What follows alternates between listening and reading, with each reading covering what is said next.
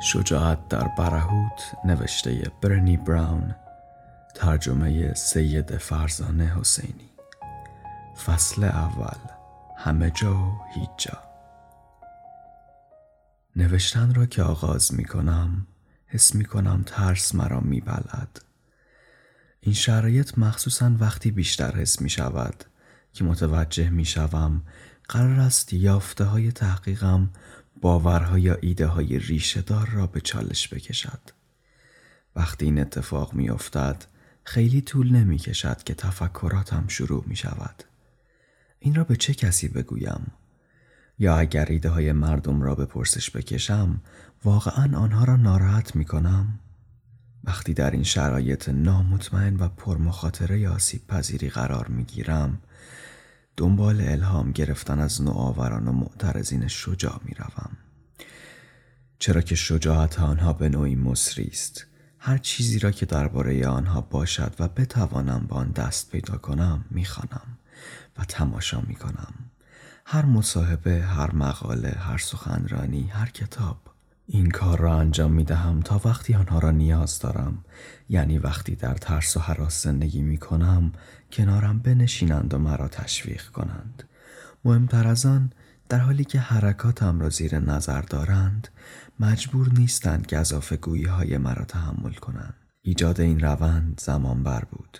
در سالهای اول روی کرده مخالف این را امتحان کردم. یعنی ذهنم را با حرفهای منتقدین و منفی بافا پر کردم. پشت میز کارم می نشستم و چهره این افراد را تصور می کردم.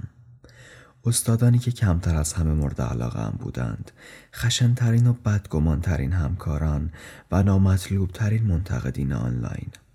فکر می کردم اگر بتوانم آنها را راضی نگه دارم شرایطم خوب خواهد شد. نتیجه آن بدترین سناریوی ممکن برای یک محقق یا متخصص اجتماعی بود. یافته هایی که به آرامی به روش های کلیشهی مشاهده دنیا تبدیل می شد یافته هایی که با دقت ایده های کلیشهی مشاهده دنیا را به چالش می کشید اما این کار را بدون اینکه کسی را ناراحت کند انجام می‌داد. یافته ها مطمئن فیلتر شده و خوشایند بودند اما هیچ یک از آنها قابل اعتماد نبودند. این نوعی باج بود. برای همین تصمیم گرفتم باید آن منفی بافها و ترس آفرین ها را بیرون کنم. به جای آنها مردان و زنانی را کنارم جمع کردم که دنیای خود را با شجاعت و خلاقیت شکل دادند و افرادی که حداقل گاهی دیگران را ناراحت می کنند. آنها از گروه های مختلفی هستند. جی کی رولینگ نویسنده کتاب های هری پاتر است که خیلی به آنها علاقه دارم. او کسی است که به سراغش می روم وقتی به تقلا می افتم که چطور دنیای جدید و عجیب ایده هایی را معرفی کنم که به تازگی از تحقیقم پیدا شدند. او را تصور می کنم که به من می گوید دنیاهای جدید مهمند اما نمی توانی فقط آنها را توصیف کنی. داستانهایی برایمان بگو که آن دنیا را بسازد. مهم نیست دنیای جدید چقدر وحشی یا عجیب به نظر بیاید. ما خودمان را در داستانها خواهیم دید. وقتی صدای زنگ نویسنده و کنشگر شنیده می شود که گفتگوهای آزاردهنده درباره نژاد جنسیت یا طبقه در جریان باشد. رولینگ تدریس را عملی مقدس نشان داد و اهمیت ناراحت شدن و آزار دیدن در یادگیری را به من یاد داد. وقتی داستان می‌گویم اد مول شوندا رایمز و کم برنز پشت من می ایستند و در گوشم زمزمه می کنند.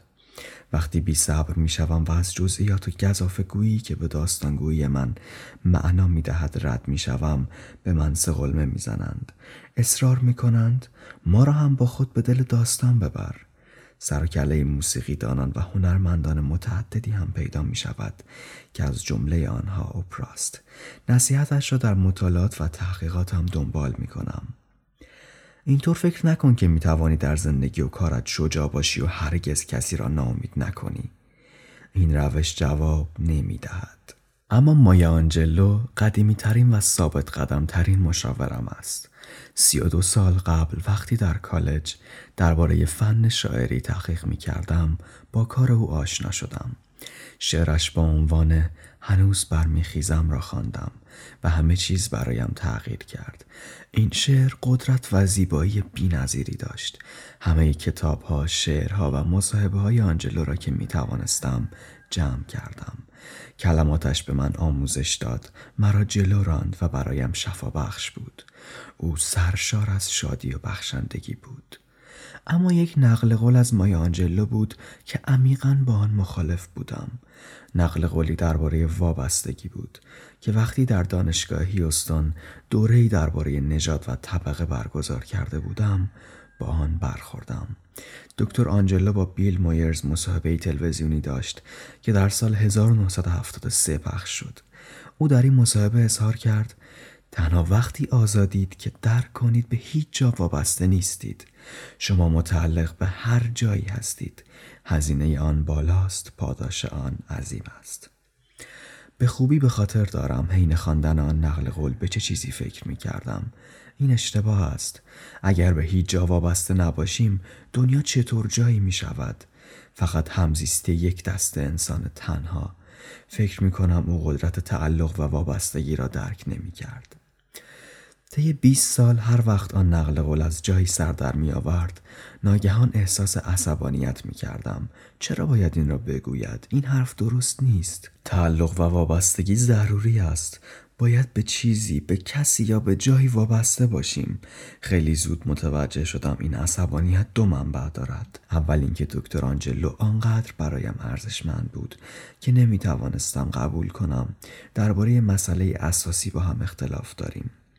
دوم اینکه نیاز داشتم همرنگ جماعت شوم و حال اینکه درد بی تعلقی و عدم وابستگی یکی از دردناکترین رشته تفکر در زندگی من بود. نمی توانستم ایده تعلق به هیچ جا را به عنوان تعریفی از آزادی بپذیرم. حس اینکه هرگز واقعا به جایی تعلق نداشتم بزرگترین درد من بود. عذابی شخصی که در بیشتر دوران پیش از بلوغم حسش می کردم این حس برای من به هیچ وجه به صورت آزادی تعبیر نمی شد. تجارب بی تعلقی نشانگرهای زمانی زندگی منند که خیلی زود پدیدار شدند. مهد کودک و پیش را در مدرسه ابتدایی پل هابنس در کرانه غربی نیورلیان گذراندم. سال 1969 بود و گرچه شهر شگفتانگیز بود و هنوز هم هست غرق در نجات پرستی بود. سالی که من وارد مدرسه شدم اولین سالی بود که نجات پرستی به صورت رسمی از مدارس حذف شده بود. درباره اتفاقات اطرافم چیزی نمی‌دانستم یا خیلی آن را درک نمی کردم. خیلی کم سن و سال بودم. اما می‌دانستم مادرم سریع و سرسخت است. او خیلی سعی می کرد صدایش را به گوش دیگران برساند و حتی نامه‌ای به تایمز پیکایون نوشت تا مشروعیت چیزی را به چالش بکشد که امروز آن را نمانگاری نژادی مینامیم. می توانستم انرژی اطراف او را حس کنم اما او هنوز هم برای من یکی از داوطلبان کلاس درسم بود. کسی که پیراهن زرد یک دستی تن خودش من و عروسک باربیم می کرد. از تگزاس نقل مکان کرده بودیم و این برایم دشوار بود شدیدن دلتنگ مادر بزرگم بودم اما مشتاق بودم در مدرسه و اطراف مجتمع آپارتمانیمان دوستان جدیدی پیدا کنم اگرچه همه چیز خیلی سریع پیچیده شد فهرست های کلاسی برای تعیین همه چیز به کار می رفت. از حضور و غیاب تا دعوتنامه های جشن تولد. روزی همکار مادرم که مثل او داوطلب کمک به مدرسه بود یکی از فهرست ها را جلوی صورت مادرم ورق زد و گفت این همه بچه سیاه رو اینجا ببین به این اسامی نگاه کن اسم همشون کاساندراست مادرم فکر کرد که بله شاید همین روشن می‌کرد چرا اینقدر از جشن دوستان سفید پوستم جا میماندم. مادرم همیشه اسم میانیش را به کار می برد اما اسم اولش کاساندراست اسم کامل من در آن فهرست کلاسی به این صورت بود. کاساندرا برنی براون. اگر آفریقای آمریکایی باشید و این اسم را بخوانید دقیقا متوجه می شوید چرا خانواده های سفید پوست مرا دعوت نمی کردند. به همین دلیل گروهی از دانشجویان آفریقایی آمریکایی کارشناسی در پایان ترم کارتی به من دادند که روی آن نوشته بود بسیار خوب تو واقعا برنی براون هستی. آنها در دوره آموزشی من درباره مسائل زنان ثبت نام کرده بودند. وقتی اولین روز کلاس به سمت میزم رفتم متعجب شده بودند. یکی از دانشجویان گفت شما کاساندرا برنی براون نیستید؟ و پاسخ دادم خودم هستم خانم. به همین دلیل وقتی برای شغل منشی نیمه وقت در مطب دکتر در سن آنتونیو مصاحبه کاری داشتم مصاحبهگر از من پرسید شما برنی براون هستید؟ خب عجب سپرایز خوبی. و بله درست است. قبل از شروع مصاحبه از آنجا رفتم. آغوش خانواده های سیاه پوست به روی من باز بود. اما همین که از در وارد می شدم مشخص بود تعجب می کنند. یکی از دوستانم گفت اولین سفید پوستی بودم که تا به آن موقع به خانه آنها رفته است. وقتی چهار سال اید و واقعا برای بازی و کیک خوردن با دوستانتان آنجا هستید درک این مسئله دشوار است. تعلق و وابستگی در مهد کودک ساده به نظر می رسید. اما درک نمی کردم چرا حس می کنم خارج از این گروه هستم. سال بعد به بخش گاردن نقل مکان کردیم تا پدرم بتواند به لویولا نزدیکتر باشد. من هم به مدرسه هالی نیم جیزس رفتم. من پیرو کلیسای اسقفی بودم، تنها دانش آموز غیر کاتولیک در مدرسه. اینکه مشخص شد دین اشتباهی دارم نیز شکاف دیگری بین من و تعلق ایجاد کرد. بعد از یک یا دو سال من از مشارکت بیرون رانده شدن و جاماندن مرا به دفتر فرستادند. فکر می کردم خدا در آنجا منتظر من است. حداقل فکر می کردم او اینگونه باشد. مشخص شد اسخف منتظرم است. نسخه چاپی اعتقادنامه نیقیه را به من داد و خط به خط آن را خواندیم. وقتی کارمان تمام شد یادداشتی به من داد تا به والدینم بدهم. یادداشت اینطور بود.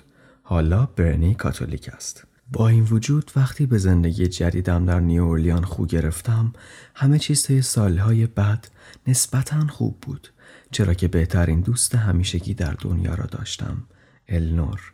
اما تغییرات بزرگی در راه بود. وقتی کلاس چهارم بودم از نیو اورلیان به هیوستون نقل مکان کردیم.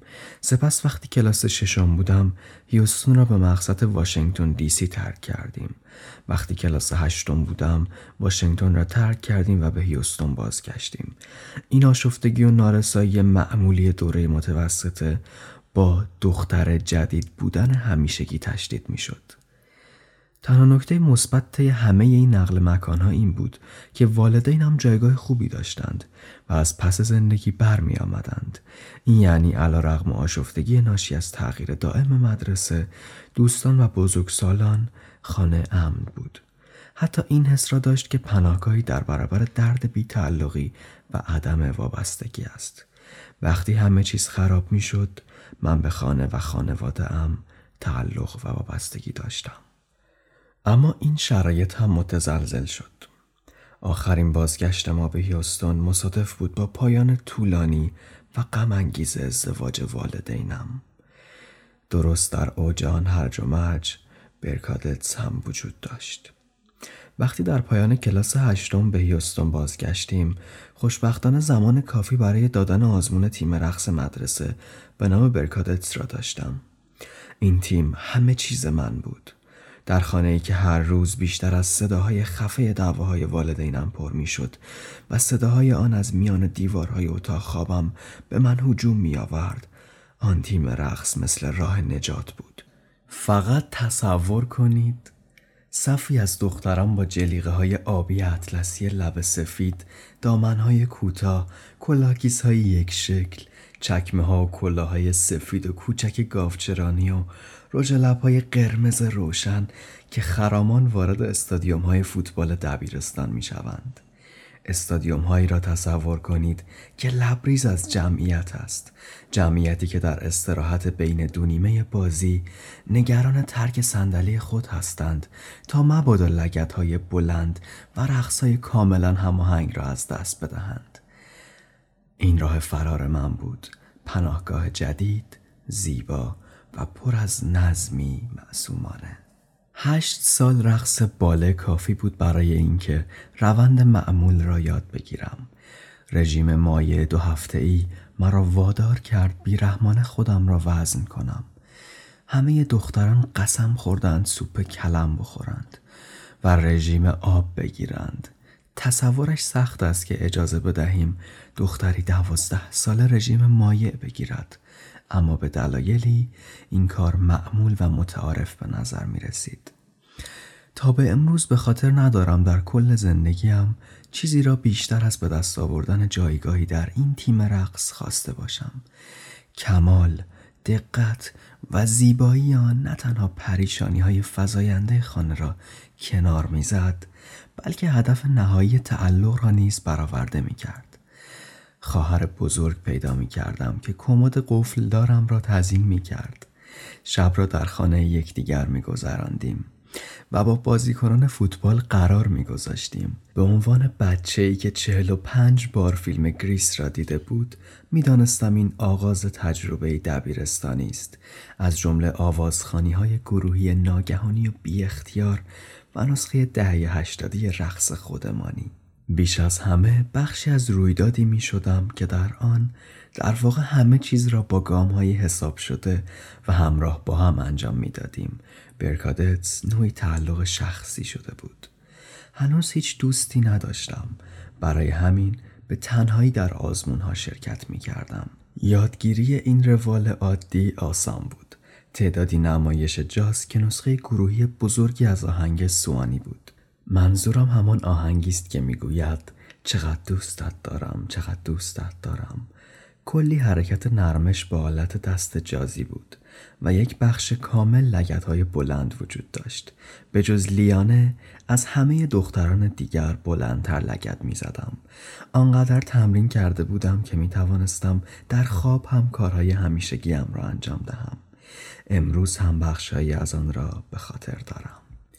روز آزمون ترسناک بود و وقتی بیدار شدم سرم گیج می‌رفت. نمی‌دانستم به خاطر اعصابم بود یا رژیم گرسنگی که گرفته بودم. بعد از اینکه مادرم مرا به مدرسه رساند هم حالم عوض نشد. حالا که مادر یک نوجوان و یک دوقلو شده ام تصورش کمی سخت است که چطور باید به تنهایی وارد آنجا می شدم. آن هم در حالی که دختران به صورت گروهی از ماشین ها پیاده می شدند و دست در دست با هم می دویدند. اما خیلی زود متوجه شدم مشکلاتم خیلی بزرگتر از پرس زنی تنهایی بود. همه دختران منظورم دقیقا همه دختران است. از سر تا انگشت پا آماده بودند. من هیچ آرایشی نداشتم و شلوارک کتان خاکستری روی کشباف سرهمی سیاه پوشیده بودم. هیچ کس به من نگفته بود قرار است لباس مخصوص و مطابق با رنگ مدرسه بپوشیم. همه خیلی درخشان و براق به نظر می رسیدند. مثل دختر غمگینی بودم که والدینش دائم با هم می جنگیدند. من با شش پوند اضافه وزن مرحله وزن کشی را گذراندم. در همین حال آه کشیدن دخترانی که از وزن پایین می آمدند و گریان به رخکن می رفتند معذبم می کرد. شماره هایی به بلوز های ما وصل شد و در گروه های پنج یا ششتایی شروع به رقصیدن کردیم. من که نمی‌دانستم سرگیجه دارم یا نه حرکات را به نمایش گذاشتم. وقتی مادرم آمد دنبالم حس اعتماد به نفس داشتم. به خانه رفتم و منتظر گرفتن نتیجه ماندم. همان روز عصر شماره ها را پست می کردند. آن ساعت های انتظار به کندی می گذشت. در نهایت ساعت پنج و هشته دقیقه به پارکینگ دبیرستان آینده هم وارد شدیم. کل خانواده هم یعنی مادر، پدر، برادر و خواهرانم در ماشین بودند. می‌خواستم شماره هم را چک کنم بعد به سن آنتونیو می‌رفتیم تا پدر بزرگ و مادر بزرگم را ببینیم. به سمت پوستری رفتم که خارج از ورزشگاه آویزان شده بود. یکی از دختران گروه آزمون کنارم بود. زیباترین و درخشانترین دختر در بین همه دختران بود. بالاتر از آن اسمش کریس بود. بله حتی یکی از آن اسامی دختران پسرانه مطلوبی را داشت که همگی ما آرزویش را داشتیم. فهرست به ترتیب عدد بود. اگر شماره تان آنجا بود یعنی در تیم قرار گرفته بودید. اگر شماره نبود هم که بیرون می رفتید من شماره 62 بودم. چشمانم رفت سراغ اعداد نزدیک 60 پنجاه و نو شست و یک شست و چهار شست و پنج. دوباره نگاه کردم. نمی توانستم درکش کنم. فکر می کردم اگر به اندازه کافی خیره شوم و دنیا بداند چقدر برایم اهمیت دارد ممکن است آن شماره به صورت جادویی پدیدار شود. با فریاد کریس از خیر مذاکره با دنیا گذشتم. بالا و پایین می پرید پیش از آن که بتوانم آن حادثه را هضم کنم پدرش از ماشین بیرون پرید به سمتش دوید بغلش کرد و او را روی هوا چرخاند.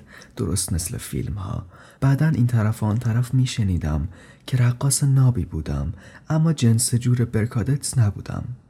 هیچ قوسی در کار نبود هیچ درخششی در کار نبود هیچ گروهی در کار نبود هیچ دوستی در کار نبود هیچ جایی نبود که با آن تعلق و وابستگی داشته باشم.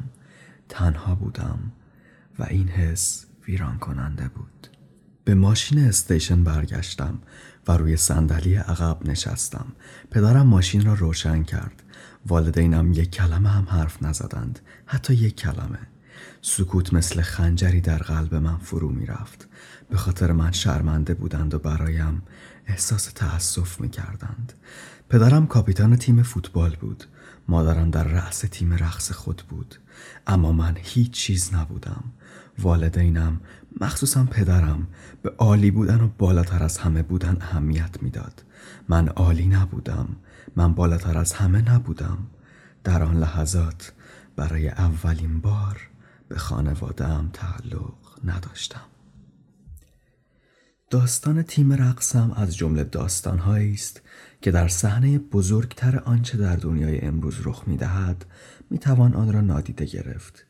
اما اجازه بدهید بگویم برای من چه معنایی داشت.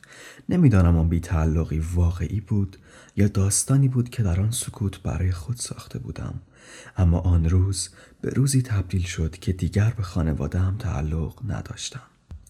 به یکی از ابتدایی ترین و مهمترین گروه ها در بین همه گروه های اجتماعی ما. اگر والدینم مرا تسلی می‌دادند یا می‌گفتند خیلی شجاعت به خرج دادم که در آن آزمون شرکت کردم یا اصلا بهتر از آن و چیزی که واقعا در آن لحظه می‌خواستم اگر طرف مرا می گرفتند و می گفتند آن نتیجه خیلی بد بود و استحقاق انتخاب شدن را داشتم این داستان به داستانی تبدیل نمی شد که زندگی مرا تعریف کند و خط سیر آن را شکل دهد. به اشتراک گذاری این داستان سختتر از چیزی بود که فکر می کردم باید با آیتونز می رفتم تا نام آهنگ آزمون را به یاد بیاورم. وقتی پیشنمایش را پخش کردم فقط بغز کردم. اینکه نتوانستم به تیم رقص ملحق شوم موجب نشد که از هم بپاشم. اما به هر حال برای دختری میگریستم که آن موقع نمی‌توانست تسلی پیدا کند. دختری که نمی‌دانست چه چیزی به چه دلیلی در حال رخ دادن است. برای والدینی میگریستم که آنقدر بدون آمادگی بودند که توانایی برخورد با درد و آسیب پذیری مرا نداشتند. والدینی که در رابطه با من از مهارت‌های گفتگو و تسلی بخشی بی بهره بودند. یا حداقل توانایی جلوگیری از داستان بیتعلقی من به خود را نداشتند. اینها لحظه هایی هستند که وقتی بدون صحبت و حل نشده باقی میمانند ما را به سوی زندگی بزرگسالیمان هدایت می کنند که در آن ناامیدانه به دنبال تعلق و هماهنگی می گردیم. خوشبختانه والدینم هرگز به این توهم پناه نبردند که وقتی کودکان شما خانه را ترک می کنند پدر مادریتان تمام می شود. درباره شجاعت، آسیب پذیری و تعلق واقعی به یکدیگر چیزهایی یاد گرفته ایم. این معجزه کوچک است. حتی در مواقع رنج و عذاب یعنی در فقر، خشونت و نقض حقوق بشر بیتعلقی به خانواده هنوز یکی از خطرناکترین درد هاست. چرا که قدرت شکستن قلب، روح و حس خود ارزشمندی ما را دارد. این حس هر سه بخش وجود مرا شکست و وقتی آن چیزها بشکنند فقط یکی از این سه نتیجه به دست می آید. چیزی که در زندگی و کارم به عین شاهد آن بودم. یک با دردی همیشگی زندگی می کنید و با بیهس کردن آن و یا تحمیل آن به دیگران در جستجوی تسلی هستید. دو درد خود را انکار می کنید و این انکار تضمین می کند آن احساس را به افراد اطراف خود و کودکانتان منتقل می کنید سه شجاعت پذیرش دردمندی خود را میابید و به سطحی از همدردی و دلسوزی برای خود و سایرین می رسید که اجازه می دهد درد را به روشی منحصر به فرد در دنیا کشف کنید. مطمئنا دو مورد اول را امتحان کردم و تنها با تشویق محض راهم را به سوی گزینه سوم باز کردم. بعد از کابوس برکادتس جنگ ها در خانه بدتر شد. اغلب جنگ هایی بدون محدودیت بودند. والدینم مهارت انجام این کارها به روش دیگر را نداشتند. گاهی به خودم می گفتم والدینم تنها افرادی در دنیا بودند که برای حفظ ازدواجشان تلاش می کردند و این باعث می شد حس شرمندگی عظیمی داشته باشم. همه دوستان برادرم و خواهرانم که در خانه ما بازی می کردند به والدین من می گفتند خانم و آقای بی که با آرامش خاصی همراه بود. گویی آنها عالی بودند.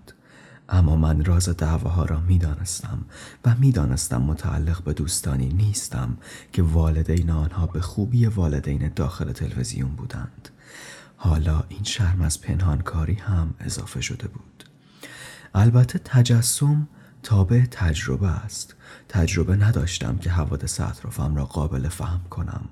والدینم هم فقط تلاش می کردند بدون تحمل هر گونه صدمه فاجعه بار ادامه بدهند. بنابراین فکر نمی کنم به ذهنشان رسیده بود که تجسم خود را با ما به اشتراک بگذارند. مطمئن بودم تنها کسی در شهر یا حتی دنیا بودم که در این نوع خاص از نمایشی مزخرف زندگی می کردم. علا رغم این حقیقت که نام دبیرستانم به دلیل تعداد هشدار دهنده دانش آموزان خودکشی کردهش دائم در اخبار ملی مطرح بود.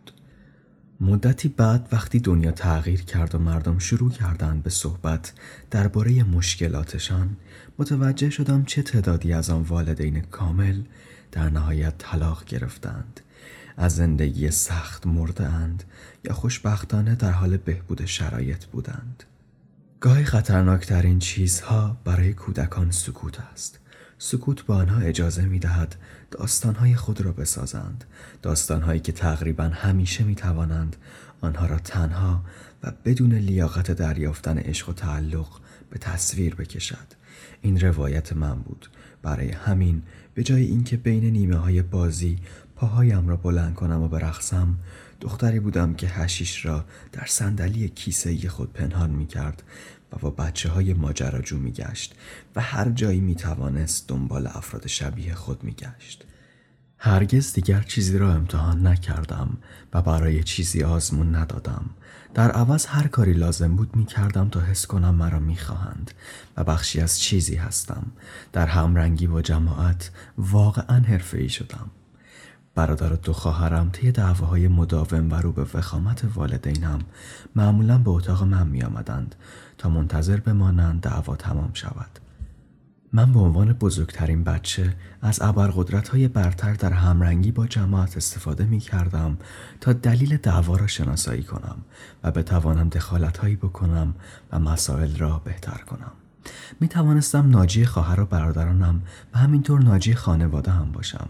وقتی کارم جواب می‌داد خودم را قهرمان می پنداشتم وقتی جواب نمی‌داد خودم را متهم می کردم و تلاشم برای پیدا کردن اطلاعات را دو برابر می کردم همینطور که دارم این را می نویسم این نکته به ذهنم رسید. در واقع همین زمان بود که تحقیق و داده یابی را به جای آسیب پذیری انتخاب کردم.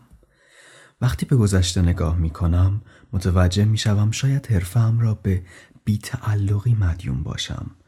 من در ابتدا به عنوان کودک و بعدا به عنوان نوجوان سازوکار مقابله اولیه خود برای بیتعلقی به افراد در حال تحصیل را یافتم. در جستجوی الگو ارتباط بودم. می‌دانستم اگر بتوانم الگوهای رفتاری افراد را شناسایی کنم و آن الگوها را به آن چیزی مرتبط کنم که آنان حس می کردند و انجام می دادند می توانستم راهی را بیابم. از نهارتهایم در شناسایی این الگوها برای پیش بینی آن چیزی استفاده می کردم که مردم آن را می خواستند دربارش فکر می کردند یا انجامش می دادند. یاد گرفتم چطور چیزهای درست بگویم یا در مسیر درست ظاهر شوم. به متخصص هماهنگی تبدیل شدم. آفتاب پرست و غریبهای بسیار تنها برای خود همونطور که زمان میگذشت بسیاری از اطرافیانم را بهتر از خودشان می شناختم. اما خودم را از دست می دادم. وقتی 21 ساله شدم به کالج رفتم و از آنجا بیرون آمدم. از طلاق والدینم جان سالم به در بردم. شش ماه در اروپا مسافرت کردم و هر رفتار خود مخرب و احمقانه که بتوانید نام ببرید به جز مواد مخدر سنگین از من سر زد. بالاخره خسته شدم. تمام انرژیم را مصرف کرده بودم. آن لاموت از یکی از دوستان هوشیارش نقل قولی می کرد که این نوع گریز را به خوبی جمع می کند. می توانستم سطح استانداردهایم را پایین بیاورم اما با سرعت بیشتری در حال فروپاشی بودم. در سال 1987 با استیو آشنا شدم. بعد از بهترین دوست همیشگی اولم یعنی النور استیو کسی بود که با بودن در کنارش حس می کردم بیشتر شبیه خودم هستم. او مرا می‌دید اگرچه در پایان روزهای خود تخریبیم به من رسیده بود من واقعی را می‌دید و دوست داشت. آسیب روحی خانوادگی مشابهی داشت و بنابراین درد را می شناخت. برای اولین بار در زندگی هر دو نفرمان درباره تجربه خود حرف زدیم.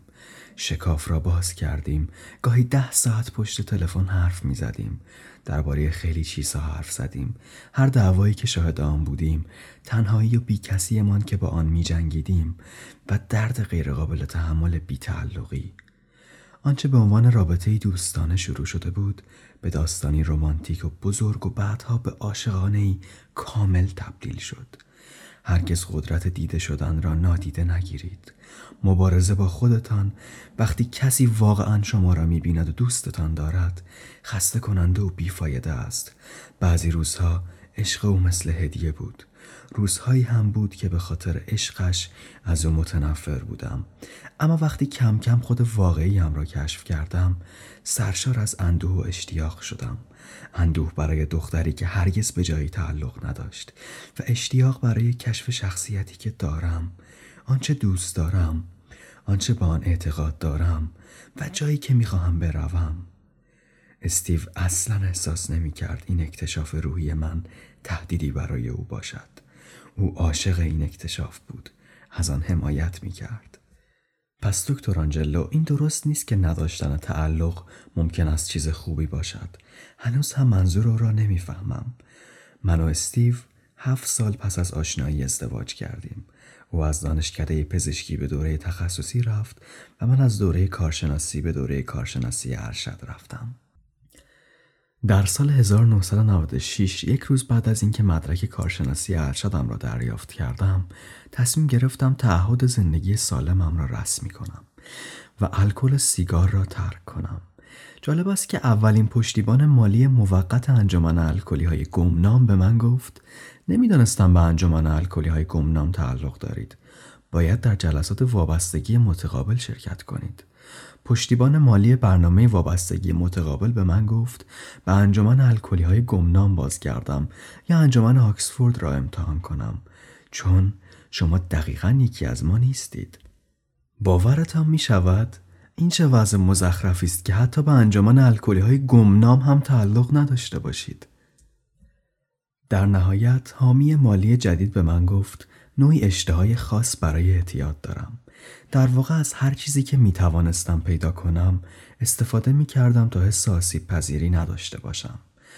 به من گفت جلسه ای پیدا کنم که مناسب من باشد تا وقتی این جلسه باعث می شد مصرف الکل، سیگار، کنترل موقت رفتارم و پرخوری را کنار گذارم مهم نبود به چه جلسه ای می روم. حتما مطلب رو گرفتم. روزهای اول ازدواجم دشوار بود. ورشکسته بودیم و از نظر ذهنی به دلیل دشواری های دوره تخصصی او و دانشکده عصبی بودیم. هرگز فراموش نخواهم کرد که به درمانگر دانشگاه گفتم فکر نمی کنم ازدواج ما جواب بدهد. پاسخ او ممکن ادامه پیدا نکنه. اون تو رو بیشتر از خودت دوست داره. سفر من از سطح خبره شدن تا تعلق واقعی در اوایل دهه سوم زندگی آغاز شد و چند دهه طول کشید. طی دهه سوم زندگی نوعی از خود تخریبی را با نوع دیگری مبادله کردم. مهمانی رفتن را به خاطر کمالگرایی کنار گذاشتم. هنوز با بیگانگی می جنگیدم. حتی در محل کارم. اما آنچه عوض شده بود پاسخم به ندیدن شماره هم در آن فهرست بود. به جای اینکه در سکوت و خجالت رنج ببرم شروع کردم به صحبت کردن درباره ترسها و دردهایم. شروع کردم به زیر سوال بردن آنچه برایم مهم بود. واقعا زندگی با قدم های آهسته چیزی بود که می‌خواستم عمرم را صرفش کنم؟ نه. وقتی به من گفتن نمی‌توانم پایان نامه کیفی داشته باشم باز کار خود را کردم. وقتی تلاش کردن مرا متقاعد کنند توانایی ندارم استاد دانشگاه شوم و کتابهایی بنویسم که ممکن است مردم به خواندن آن علاقه داشته باشند باز هم کار خودم را کردم. اینطور نبود که در حال افراط و تفریط باشم. یعنی از سوی فقط همرنگی با جماعت را ارزش بدانم و از سوی دیگر تنها متفاوت بودن مبارز بودن یا مخالف بودن را ارزش بدانم. آنها دو روی یک سکند. در واقع هنوز با تمام اشتیاق در جستجوی تعلق و وابستگی بودم. تصمیماتم برای اینکه از حرفه‌ای که دارم بیرون باشم باعث شد دائم احساس استراب و حراس کنم. این شرایط ایدال نبود. اما آنقدر راه آمده بودم که بدانم هزینه تطبیق و انجام آنچه از من انتظار می‌رفت برایم خیلی زیاد است. شاید به قیمت سلامتی ازدواج یا هوشیاری من. هر قدر هم که دلم یک گروه کاری همرنگ می‌خواست پیش از آن که هر یک از این سرا قربانی کنم باید نگاهی از بیرون به این اوضاع انداختم سپس در سال 2013 معجزه های کوچکی رخ داد که یکی از مهمترین لحظات زندگی مرا رقم زد. اپرا وینفری مرا به عنوان میهمان به یکی از نمایش های تلویزیونی مورد علاقه هم دعوت کرد. یک شنبه ابررو. شب قبل از نمایشم با یکی از تهیه کنندگان و مدیرم مرداک مردی اسکاتلندی که در وست ویلج زندگی می کند و می گوید حالا همه شما می توانید به سادگی همان کاری را بکنید که من می کنم بیرون رفتیم تا شام بخوریم. من و مرداک بعد از شام به هتل برگشتیم. او در گوشه ایستاد و در حالی که راه می‌رفتم مرا خطاب قرار داد. کجایی برن وقتی یکی از آن پاسخهای پرمدعا را به او دادم یک گوشه تو میشیگان و شیکاگو. می‌دانستم حس آسیب پذیری می‌کنم. وقتی مرداک توضیح داد چطور در شام حواسم جای دیگر بوده معدب و دوستانه بودم بله حاضر بودم خیر. سری متوجه شدم چه اتفاقی دارد میافتد. به مرداک نگاهی انداختم و اعتراف کردم. وقتی نگرانم و میترسم این کار رو می‌کنم. تو زندگیم قوطه ورم نگاهش می‌کنم و زیر نظر میگیرمش. به جای اینکه ازش لذت ببرم. مرداک سری تکان داد. می‌دونم. ولی باید یه راهی پیدا کنی که متوقفش کنی یا خودتو برگردونی به این دنیا. اینجای دنیای بزرگه. نمی‌خوام از دستش بدی. لحظه ها رو نگیر زیر نظر. توشون زندگی کن. صبح روز بعد آماده شدم تا برای اولین بار با اپرا ملاقات کنم. دخترم به من پیام داد. می‌خواست مطمئن شود رضایتنامه اردوی مدرسهش را امضا کرده و برگرداندم. بعد از اینکه به او اطمینان دادم این کار را کردم روی لبه تخت نشستم و با اشکایم جنگیدم. در آن لحظات این تفکر جوانه زد. رضایت نامه ای لازم دارم تا جدی بودن و نگران بودن را تمام کنم. اجازه نامه ای می خواهم تا امروز خوش بگذرانم. این ایده از آنجا شروع شد. اطراف اتاق را نگاه کردم و کاملا مطمئن شدم کسی نیست که آن کار بسیار مسخرم را ببیند. بعد به سمت میز تحریرم در اتاق رفتم نشستم و رضایت ای در دفتر یادداشتی کامپیوترم نوشتم. فقط می گفت اجازه داری پرهیجان و احمق باشی و خوش بگذرانی. این یکی از اولین رضایتنامه هایی بود که قرار بود برای خودم بنویسم. امروز هم هنوز رضایتنامه می نویسم و به همه می گویم پنج دقیقه از وقت خود را به من بدهند تا قدرت این روش تعیین هدف را نشان دهم. واقعا جواب می دهد. درست مثل رضایتنامه هایی است که به کودکان خود می دهید.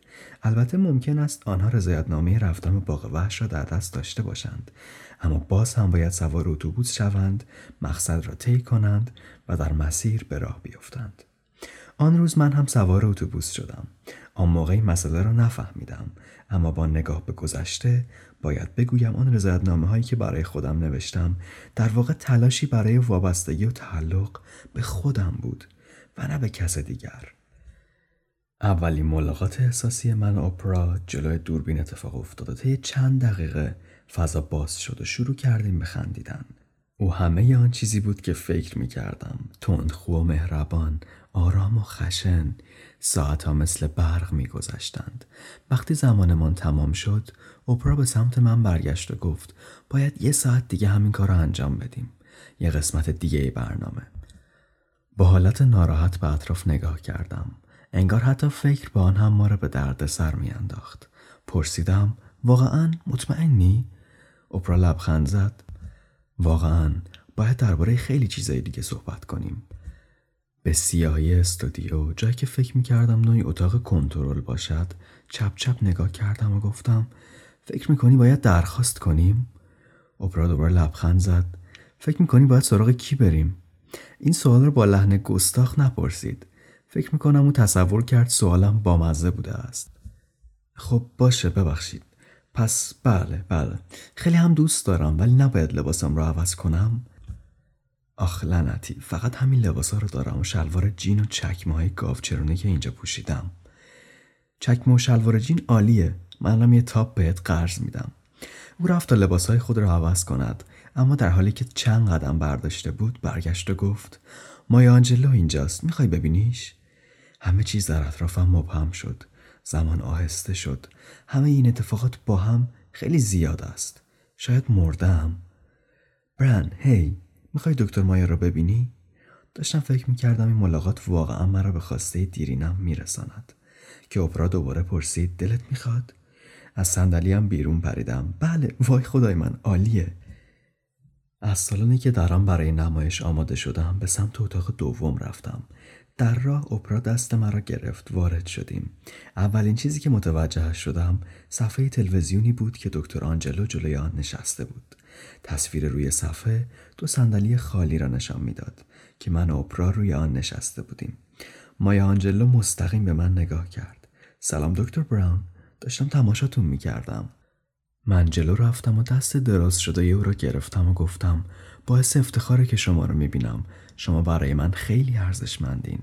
در واقع بخش خیلی بزرگی از زندگی من هستین. او دستم را نگه داشت و دست دیگرش را روی دست من گذاشت. داری کار مهمی می‌کنی. ادامه بده. درباره کارت حرف بزن. توقف نکن و اجازه نده هیچکی سر راهت قرار بگیره. سپس به او گفتم گاهی در زمان تدریس چراغها را خاموش می‌کنم؟ و نوار کاست قدیمی از برخانی شعر او با صدای خودش را می‌گذارم. مادر بزرگهای ما. به او گفتم چطور گاهی آن خط را دوباره پخش می‌کنم نباید حرکت کنم. دستانم را محکمتر نگه داشت. مستقیم به چشمانم نگاه کرد و با صدای آهسته و عمیق خواند. مثل درختی که کنار رودخانه کاشته شده نباید حرکت کنم. سپس دستانم را محکم فشرد و گفت نظر جابجات کنن برنی. گویی همه شجاعت مورد نیاز در کل زندگیم را بسته بندی کرد و به من داد. اینکه بدانید در لحظه ای قرار دارید که به بخشی از تعریف شما از خودتان تبدیل خواهد شد محبتی است که به ندرت به آن دست میابید اما من می‌دانستم.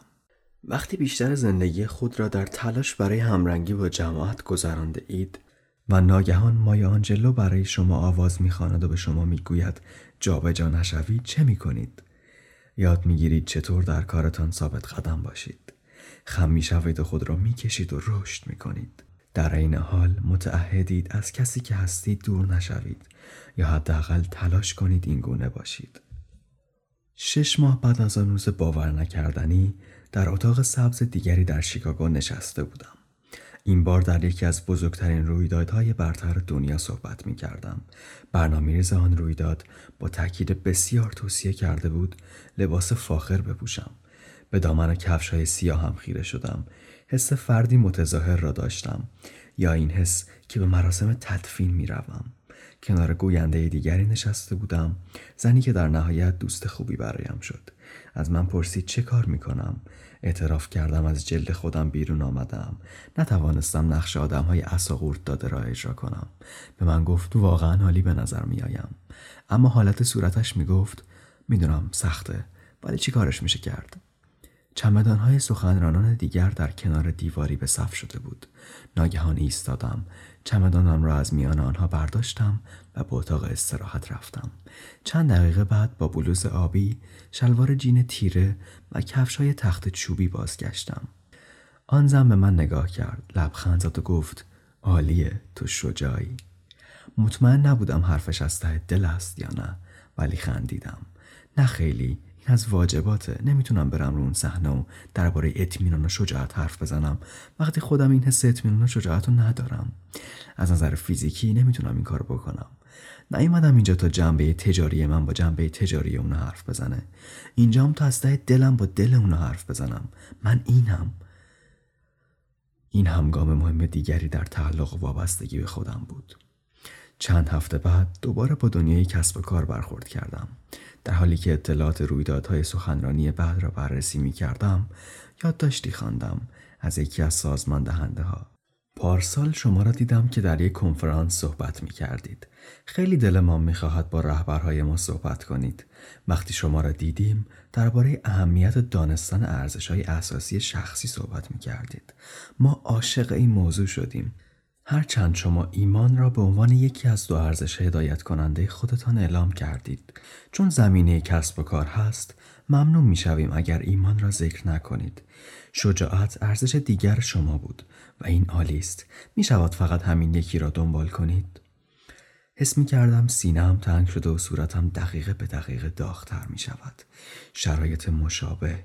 اگرچه نقطه مقابل این یکی در اوایل آن سال روی داده بود سازمان دهنده به من گفت در حالی که روی کرده مستقیم و ساده مرا تحسین می کند می خواهد ناسزا نگویم. چرا که خطر از دست دادن برخی شنونده های با ایمان را در پی دارد که به من احترام می‌گذارند اما باز هم ناراحت می شوند. مزخرفه کاملا مزخرفه. من این کار را نمی کنم. ترجیح میدم دیگه اصلا سخنرانی نکنم. دیگه این جابجایی کافیه. در تمام این حرفه‌ای که دارم روبروی مردم نشستم و با آنها گوش دادم که درباره سختترین و دردآورترین لحظات زندگی خود به من گفتند. بعد از پانزده سال انجام این کار می توانم با اطمینان بگویم داستانهای درد و شجاعت تقریبا همیشه شامل دو مسئله اگر فکر می‌کنید قصد دارم حقیقت را پاک کنم یا تجربه صادقانه مردم را فاش کنم اشتباه می‌کنید. نمی‌خواهم مثل جوپشی در فیلم رفقای خوب عمل کنم. اگر وقتی می‌گویم دلخورم یا مزخرفه نتوانید تحمل کنید یا توقع داشته باشید. تظاهر کنم ایمان برایم مهم نیست. پس سراغ آدم اشتباهی آمده اید معلمان و سخنوران عالی زیادی وجود دارند. فقط باید کسی را پیدا کنید که لباس رسمی بپوشد اصا داده است و دهانش را میبندد و خفه می شود من اینطور نیستم. دیگر اینطور نیستم. نباید بگذارم جابجایم کنند. وقتی استیو به خانه برگشت درباره آخرین تصمیمم با او حرف زدم. سپس کنارش نشستم و سرم را روی شانهاش گذاشتم. گفتم سخته. من به هیچ جا تعلق ندارم به هیچ مکانی تعلق ندارم. حالا هر جا میرم انگار یه بیگانه قانون شکنم و درباره چیزایی صحبت می‌کنم که هیچ کس دیگه دربارهشون حرف نمی‌زنه. من هیچ تیمی ندارم. همه زندگیم همینطوری بوده. استیو سعی نکرد به من روحیه بدهد. در عوض با من موافقت کرد و به من گفت من هم یه جورایی به هیچ گروهی تعلق نداشتم. به من یادآوری کرد که من به اون و الن و چارلی تعلق دارم. و باید خدا رو شکر کنم. چرا؟ چون تا وقتی پول داشته باشم که بابت ناسازگوییم به چارلی بدهم می توانم هر چیزی دلم می‌خواهد بگویم. کمی خندیدم اما حس می کردم اشکایم در راهند. به استیو گفتم کل زندگی بیرون بودم بیگانه بودم. این خیلی سخته. گاهی خونمون تنها جاییه که حس می‌کنم توش کاملا تنها نیستم. حس نمی کنم تو مسیریم که درکش می کنم نمی‌تونم کس دیگه ای رو تو مسیر پیدا کنم. هیچکی جلو من نیست که به هم بگه همه چی خوبه. اون بیرون کلی استاد محقق راوی رهبر کارآفرین و ناسزاگوهای با ایمان است. اینم انواع مدلاشون. استیو دستم رو گرفت و گفت می‌دونم سخته. بایدم حس تنهایی کنی. یه جورایی عجیبی. از خیلی جهات. جدایی از بقیه ولی یه چیزی هست. بیشتر از 20 تا سخنران تو اون کنفرانس بزرگ رهبری بودن و تو بالاترین رتبه را داشتی. اون هم با شلوار جین و کفشای کف چوبی. خب با وجود اینا فکر می‌کنی کسی بود که بیشتر از تو متعلق به اونجا باشه؟ همیشه به همون جایی تعلق داری که توش مثل خودت ظاهر میشی و درباره خودت و کارت به روش واقعی و حقیقی حرف می‌زنی. به همین بود. این همان لحظه بود. در نهایت به طور عملی و بنیادی درک کردم مای آنجلو چه گفته بود. استیو را بوسیدم به اتاق مطالعه رفتم لپتاپم را برداشتم و نقل قول او را در گوگل جستجو کردم. لپتاپم را به سمت کاناپه بردم و آن را برای استیو خواندم. تنها وقتی آزادید که درک کنید به هیچ جا وابسته نیستید. شما متعلق به هر جایی هستید. هزینه آن بالاست پاداش آن عظیم است. در این لحظه آن داستان اصلی که مرا تعریف می کرد و می گفت خودم را چگونه ببینم بالاخره تغییر کرد. منظورم داستان آن دختر جوان تنها و بدون درخششی است که ناامیدانه جلوی در ورزشگاه ایستاده بود و پوستر را برای تایید اینکه به جایی تعلق دارد زیر رو می کرد در کارم به موفقیت رسیده بودم. شریک زندگی و بچه های عالی داشتم. اما تا آن لحظه از آن داستان بیتعلقی در دنیای خودم یا خانواده اصلی هم رها نشده بودم. استیو می‌دانست چیزی عوض شده است. هزینش بالاست. اما پاداشش اینه که کارت صادقانه به همه دنیا می‌رسه. یا روش درست برای آدمهایی که زندگی و داستانشون رو با تو به اشتراک بذارن. از او پرسیدم آیا واقعا دوگانگی عجیب تنهایی در عین تعلق آن هم تعلق واقعی را درک می‌کنن یا نه؟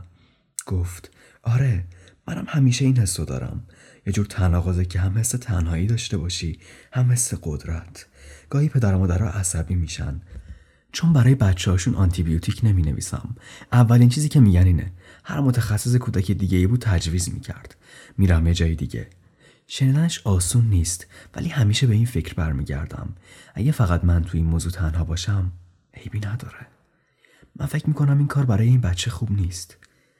چرخش چرخهای زندگی هم سریعتر شد. احساسم را برای استیو توضیح دادم. مدتی است آسیب پذیری و شجاعت ایستادگی روی پای خودم را درک می‌کنم. اما هنوز نمی‌توانم این حس را کنار بگذارم که می‌خواهم بخشی از چیزی باشم. یک گروه می‌خواستم. استیو گفت یه دسته داری ولی کوچیکه و قرار نیست همه افراد دسته بات موافق باشن و کار یکسانی بکنن.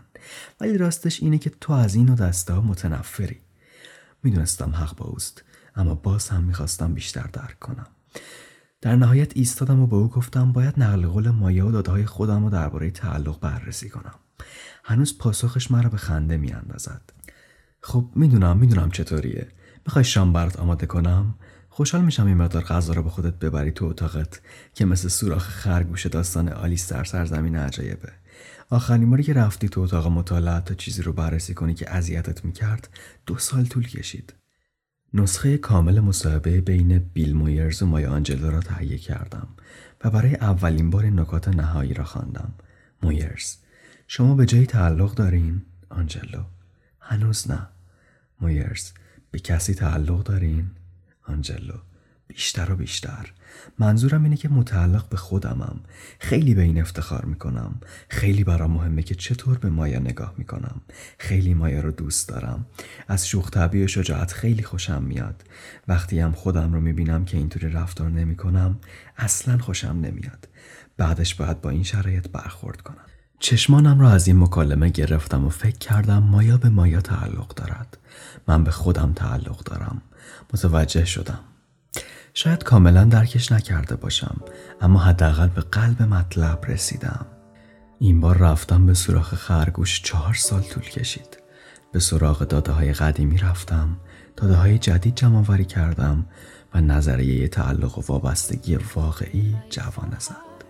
متوجه شدم باید چیزهای بسیار بیشتری درباره معنای تعلق واقعی درک کنم. خب فصل اول این کتاب هم تموم شد و تا قبل از اینکه فصل دوم بیاد شما می‌تونید توی این اینستاگرام من مطالب مربوط به فصل اول رو که قرار دادم ببینید بشنوید بخونید و لذت ببرید.